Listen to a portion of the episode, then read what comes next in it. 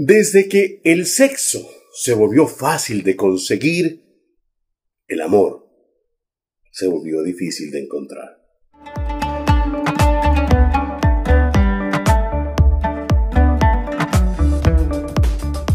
Muchos nos preguntamos, ¿existe el amor o ya no existe?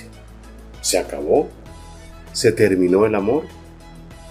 Eso cada uno lo podrá experimentar en su vida. Pero cada vez vemos más personas, hombres y mujeres, que prácticamente compran el amor. Eh, se van donde una muchacha y sale el sugar daddy, como le dicen ahora, el sugar daddy, eh, como usted quiera llamarlo, el paganini, si quiere llamarlo. Y andan con mujeres hermosas.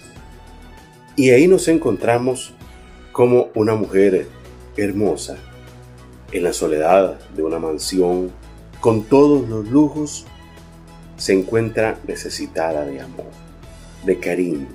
No que le hagan el sexo cada vez que tienen ganas, no, eh, sino de encontrar esa persona cariñosa, esa persona responsable, esa persona solidaria.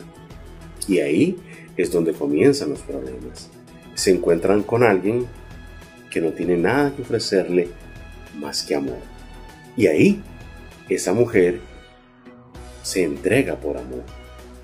Igual, hay señoras muy respetables, con mucho dinero, eh, le regalan una colonia cara al muchacho, le regalan un carro, le regalan una empresa, le ayudan en su emprendimiento, con tal de que de vez en cuando eh, tengan actividades de pareja, para llamarles de alguna manera. Y resulta que aquel hombre se siente solo, de que aquel hombre siente que, que es un objeto que solo lo utilizan cuando se ocupa, consolador. Y entonces, simple y sencillamente, cuando encuentran una muchacha sencilla, humilde, pero que les trata con cariño, con respeto, deciden salir de esa relación.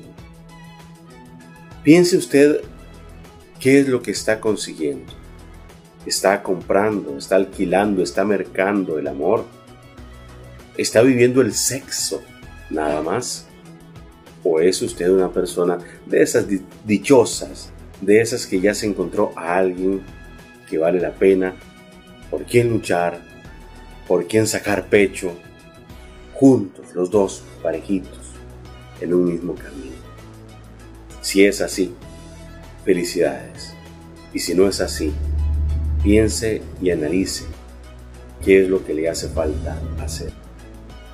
Yo solo le recomiendo, haga el bien sin mirar a quién.